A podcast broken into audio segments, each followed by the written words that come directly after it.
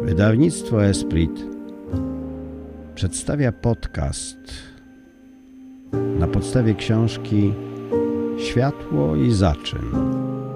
Odnowa Kościoła, której muszą dokonać wierni. Autor biskup Joseph Strickland. Przełożyła Aleksandra Brożek-Sala.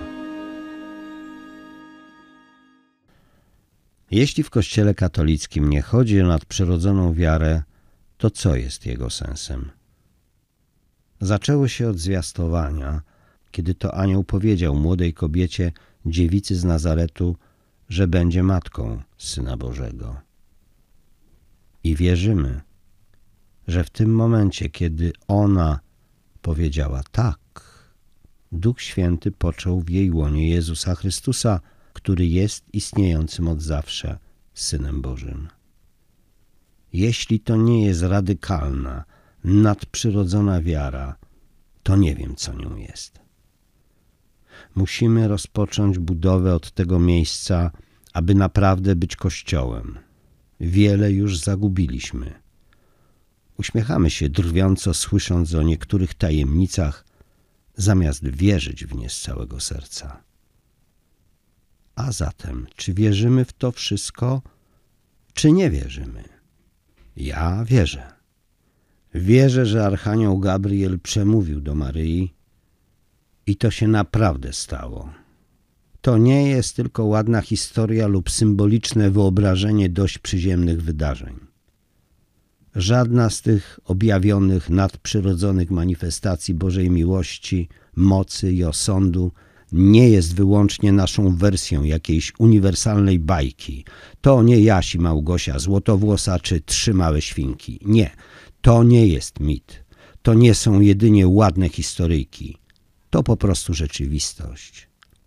Jako wspólnota katolicka musimy zdecydować, czy naprawdę bez zastrzeżeń wierzymy w te nadprzyrodzone tajemnice? Ja w nie wierzę. Wierzę, że są one bardziej realne niż to biurko, przy którym siedzę i wszystkie inne materialne rzeczy, którymi jestem otoczony. Jeśli tak nie jest, równie dobrze możemy po prostu zamknąć drzwi do Bazyliki Świętego Piotra i zgasić światło. Bycie biskupem jest ogromnym wyzwaniem. Trzeba prawdziwie prowadzić lud Boży jako następca apostołów – nosić w sobie apostolski zapał chrześcijan I wieku, wzrastać coraz głębiej w relacji z Jezusem Chrystusem. Nasi trzej ostatni papieże, Jan Paweł II, Benedykt XVI, a teraz Franciszek, podkreślali tę osobistą relację z Jezusem. W listopadzie minie osiem lat, odkąd jestem biskupem i dziękuję Bogu za to, że dał mi wiele okazji do rozwijania prawdziwej pokory, której potrzebuje każdy ksiądz, a szczególnie biskup.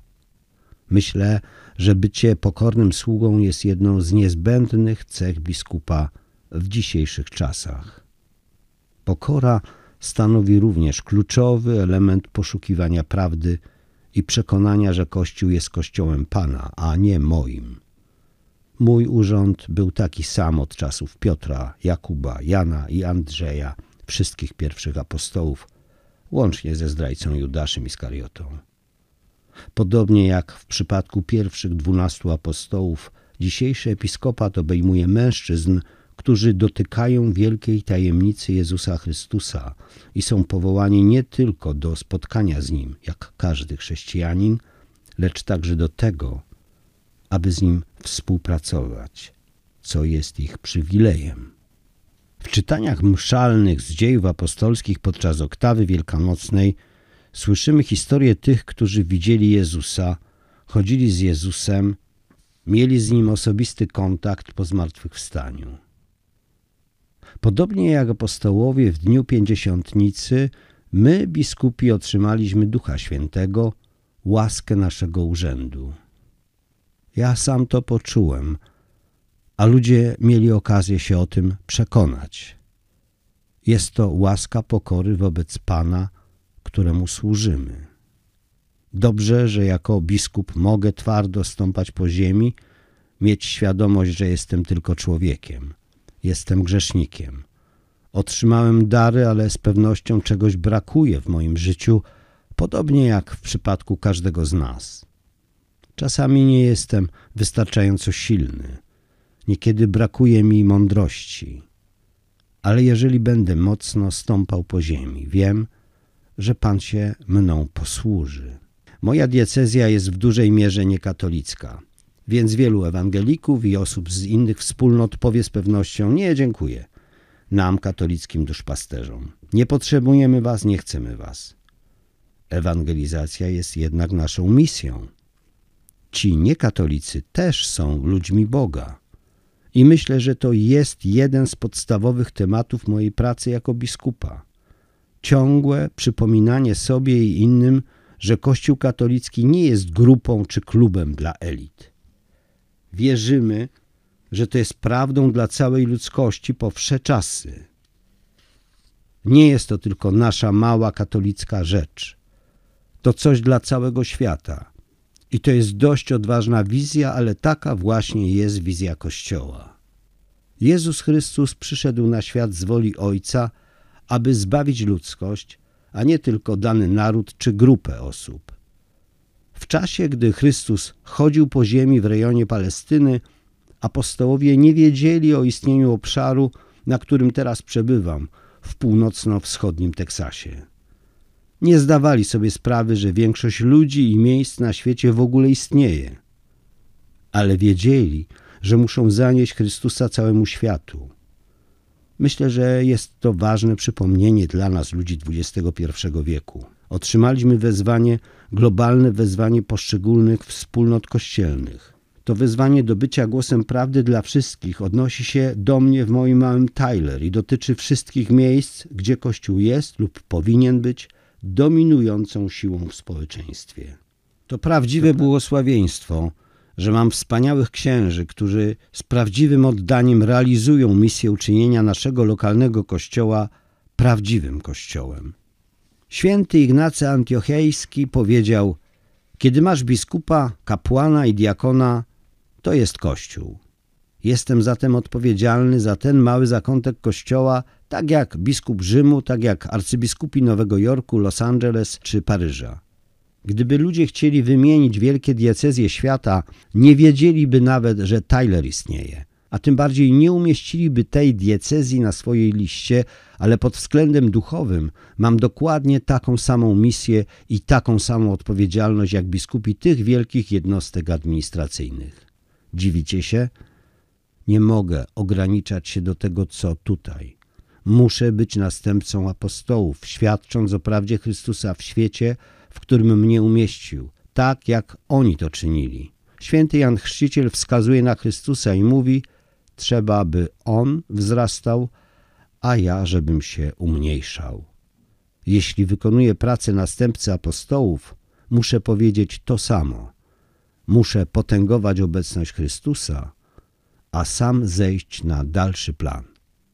Myślę, że zło, które dzieje się na świecie, często spowodowane jest tym, że Kościół jest tak osłabiony i tak skorumpowany, że nie jest już latarnią na wzgórzu ani zaczynem dla świata.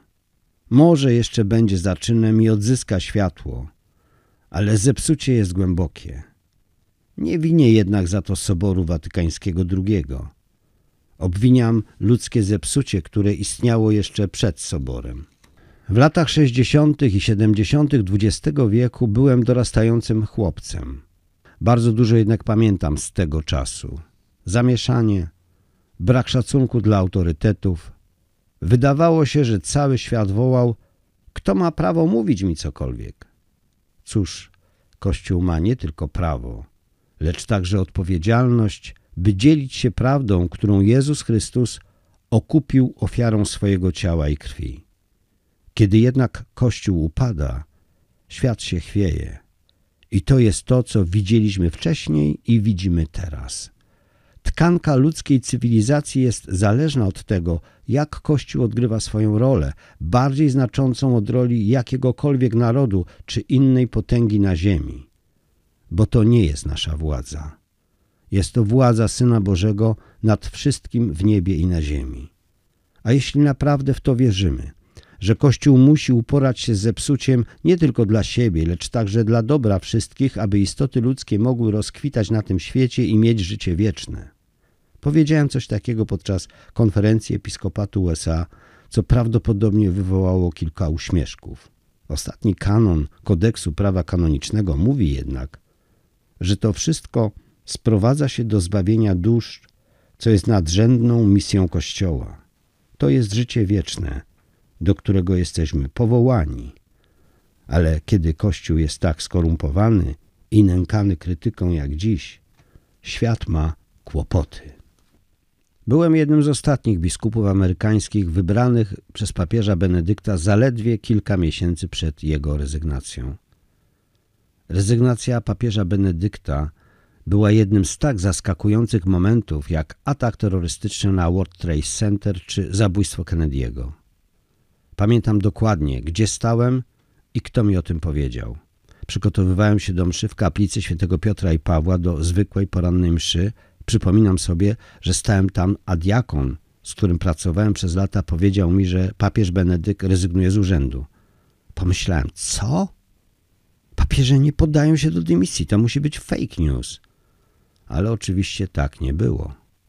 Pamiętam, że oglądałem w telewizji, jak helikopter zabrał Benedykta XVI i oddalił się od placu świętego Piotra. Ojciec Święty miał spędzić kilka dni w rezydencji Castel Gandolfo, a potem, no właśnie, gdzie się udaje rezygnujący papież? W tym momencie ziemia zaczęła trząść się pod moimi nogami. Od tamtego czasu stąpam jako biskup po niepewnym gruncie. Wylano morze atramentu, aby się dowiedzieć, co tak naprawdę kierowało papieżem Benedyktem. Nie twierdzę, że znam odpowiedź, ale na podstawie tego, co powiedział, myślę, że uznał, iż nie ma siły potrzebnej do odnowienia zepsutego kościoła.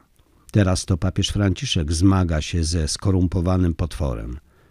Szczerze mówiąc, nie sądzę, by jakakolwiek jednostka była w stanie sobie z nim poradzić. Ale nowy papież wniósł trochę więcej siły, a dzięki łasce Boga wszystko jest przecież możliwe. Oczywiście tylko łaska Boża, moc Ducha Świętego może oczyścić Kościół i świat z zepsucia.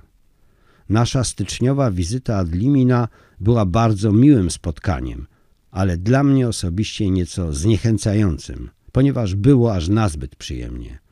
Sprawy w życiu Kościoła nie miały się dobrze. Było za dużo dezorientacji, zbyt wielu ludzi zastanawiało się nad trudnymi i kłopotliwymi kwestiami, takimi jak synod amazoński. Zbyt wielu katolików nie głosiło jasno i radośnie prawdy o Jezusie Chrystusie, tak jak czynili to apostołowie w I wieku. Pytałem o raport w sprawie McCarricka i dostaliśmy coś w rodzaju odpowiedzi, ale samego raportu nam nie pokazano. Oczywiście jest wiele informacji o naprawdę skandalicznych rzeczach, które miały miejsce, o nieprawidłowościach finansowych, nadużyciach seksualnych itd. Zepsucie zawsze krąży wokół tych samych tematów: seks, pieniądze albo władza. Często chodzi o wszystkie te trzy rzeczy naraz, jak w przypadku smutnego dziedzictwa McCarricka. Jego zdolność do zbierania pieniędzy przyniosła mu władzę, a władza pozwoliła mu wykorzystywać ludzi seksualnie i pozostawać bezkarnym. Był za bardzo z tego świata. Nie można być makkarikiem i naprawdę wierzyć w powołanie Kościoła do posługi kapłańskiej, więc niezależnie od tego, czy mamy do czynienia z szaleństwem czy złem, używam jego nazwiska, aby wskazać rodzaj zepsucia, którego jest przykładem. Jest też wiele mniej dramatycznych przypadków księży, którzy po prostu mają problemy z wypełnianiem swoich kapłańskich zadań, tak jak powinni. Księży nadużywających różnych substancji, duchownych mających problemy emocjonalne lub problemy z relacjami, które nie mają charakteru seksualnego, ale wciąż są nieodpowiednie dla księdza, który powinien być czysty we wszystkim, co robi. To jest wyzwanie dla mężczyzn w dzisiejszym świecie, a już na pewno dla duchownych. Jako biskup staram się być dla nich ojcem. Oni są moimi duchowymi synami i muszę się za nich modlić, a zwłaszcza razem z nimi. Muszę szybko nieść słowa zachęty i pamiętać, aby wyrazić uznanie i chwalić za dobrze wykonaną pracę. Tak jak każdy ojciec, zbyt łatwo zatracam się w pracy, a reaguję tylko wtedy, gdy pojawi się jakieś niedociągnięcie. Myślę, że ważne jest również, aby biskup poświęcił czas na poznanie swoich księży jako ludzi. Jakie są ich ulubione zajęcia, zainteresowania, hobby. Jest to zawsze wzbogacające dla mnie osobiście i korzystne dla więzi, którą tworzę z moimi duchowymi synami, ucząc się o nich czegoś spoza realiów kościelnego świata.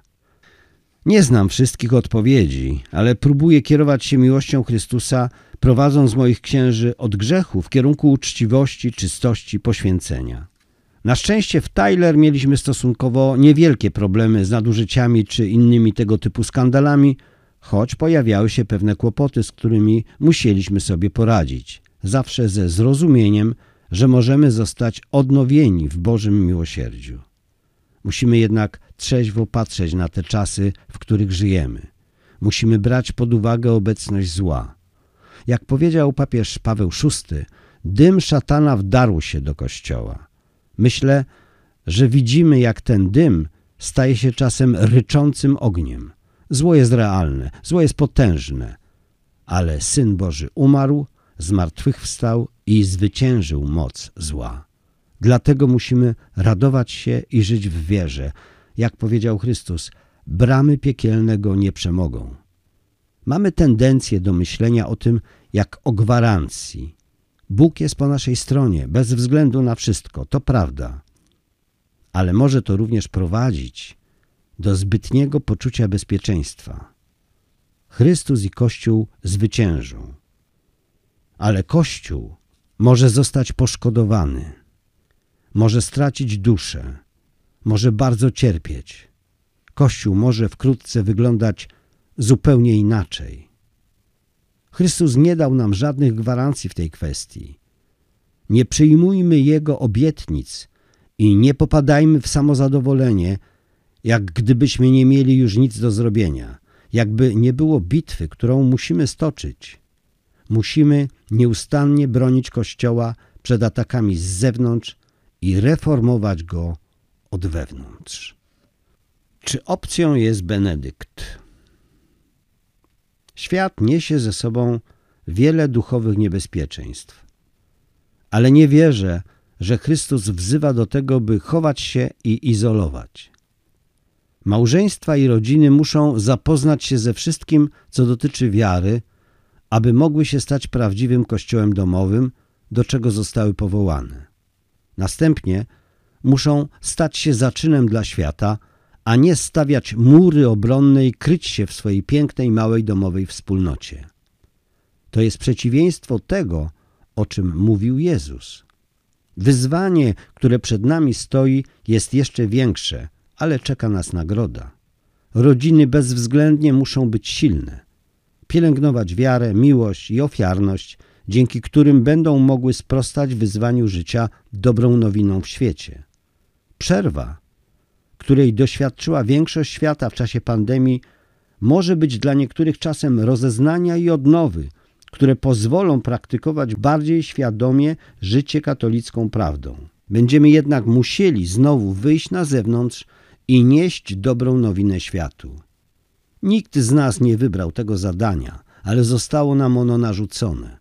Bóg specjalnie powołał do tej misji osoby świeckie, które mogą wniknąć w dzisiejszy świat i zostawiać w nim zaczyn, który zacznie dojrzewać. Ponownie zwracam się do rodzin. Bądźcie tym centrum wiary i kochającego wsparcia, z którego członkowie waszej rodziny czerpią siłę do swoich misji. Źródłem, do którego mogą się udać nie po to, by się ukryć, ale aby nabrać energii, stać się lepszymi i odpornymi na pokusy świata, aby później wrócić do świata i zanieść mu Chrystusa. Myślę, że nawet wśród wiernych katolików może istnieć tendencja do zbytniego pogardzania tym światem. Zdarzało się to we wczesnym kościele w przypadku niektórych ruchów heretyckich, które głosiły To życie naprawdę nie ma znaczenia. Równie dobrze możemy po prostu popełnić zbiorowe samobójstwo i przejść do królestwa. Nie taki jest Boży plan. Wręcz przeciwnie.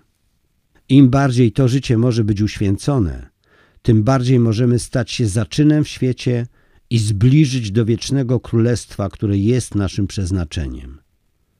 Zaraz po chrzcie staje się to naszą misją, którą musimy przyjąć zarówno indywidualnie, jak i razem jako Kościół. Często używam słowa radość, ponieważ myślę, że łatwo zapominamy, iż radość jest po to, by jej doświadczać nawet w tym świecie. Łatwo o tym zapomnieć, ponieważ życie jest wyzwaniem. Na świecie jest wiele zła. Jesteśmy grzesznikami, którzy błądzą i się gubią. Większość z nas, wstawszy z łóżek każdego dnia, nie śpiewa o jaki piękny poranek. Przyznajemy, że radość zawsze będzie splamiona naszym grzechem i grzechem innych w świecie pełnym dysharmonii. Nasza słabość i upadek świata nie oznaczają, że przestajemy szukać i wierzyć, że prawda o Chrystusie daje nam radość w naszym życiu. Jeśli wrócimy do katechizmu z Baltimore, to powie on nam, kim jesteśmy i co powinniśmy robić. Poznawać, kochać i służyć Bogu w tym życiu i być z Nim szczęśliwymi w przyszłym. Ludzie mogą zapytać, czy to znaczy, że tutaj nie ma szczęścia? Nie. Spełnienie, które niesie szczęście, doskonałość szczęścia, będzie tylko w następnym świecie. Ten świat jednak jest zapowiedzią następnego.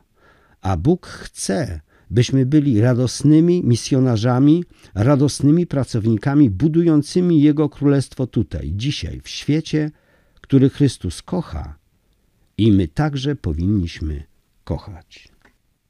Niektórzy kaznodzieje przedstawiają Ewangelię, która nie mówi o grzechu. Uważam jednak, że jedną z najbardziej podnoszących na duchu rzeczy jest bardzo wyraźne i jasne przyznanie, że jesteśmy grzesznikami i potrzebujemy światła Chrystusa.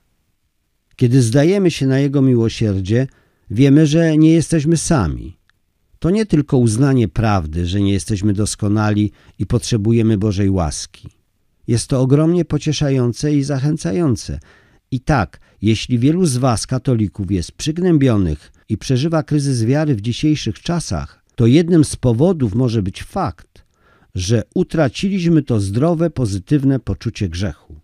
Oczywiście ta utrata poczucia grzechu może wynikać z takiego podejścia do moralności, które postrzega grzech jako złamanie czegoś w Bożej Księdze Zasad. Że Bóg jest twardym ojcem z długą listą nakazów i zakazów, który tylko czeka, aż coś zrobimy źle, aby mógł nas ukarać. To jednak karykatura grzechu i Boga Ojca. Próbuje uczyć, czym jest grzech, pytając, co nas złamie co jest szkodliwe dla naszej natury. Co uniemożliwia radosne życie, którego chce dla nas Bóg? To jest właśnie grzech. Może to być grzech powszedni, który jest tylko niewielką dawką trucizny, ale to wciąż trucizna, która sączy się pomału do naszych dusz. Albo może to być grzech śmiertelny. Grzech, który dosłownie unicestwia nasze dusze, zabija radość i nas niszczy. W życiu człowieka nieustannie rozwijają się cnota, przynosząca radość i siłę oraz grzech, przynoszący nieszczęście i słabość. Mimo to ludzie mówią, och, wy katolicy macie tyle zasad, ale to nie Kościół wymyślił nasze moralne prawa. Prawa te wynikają z ludzkiej natury. Tak nas stworzył Bóg.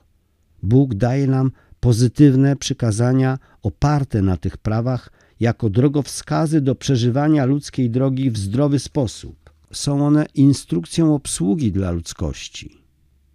Kiedy łamiemy przykazanie, nawet w sposób, który nie jest poważny, niszczy to nasze życie. I właśnie tak musimy rozumieć grzech i o nim mówić. Bóg nie jest bowiem twardym ojcem, który czeka na nasz fałszywy krok. On jest ojcem, który chce dla nas szczęścia i godnego życia. Więcej w książce biskupa Józefa Stricklanda Światło i zaczyn. Odnowa Kościoła, której muszą dokonać wierni. Wydawnictwo Esprit.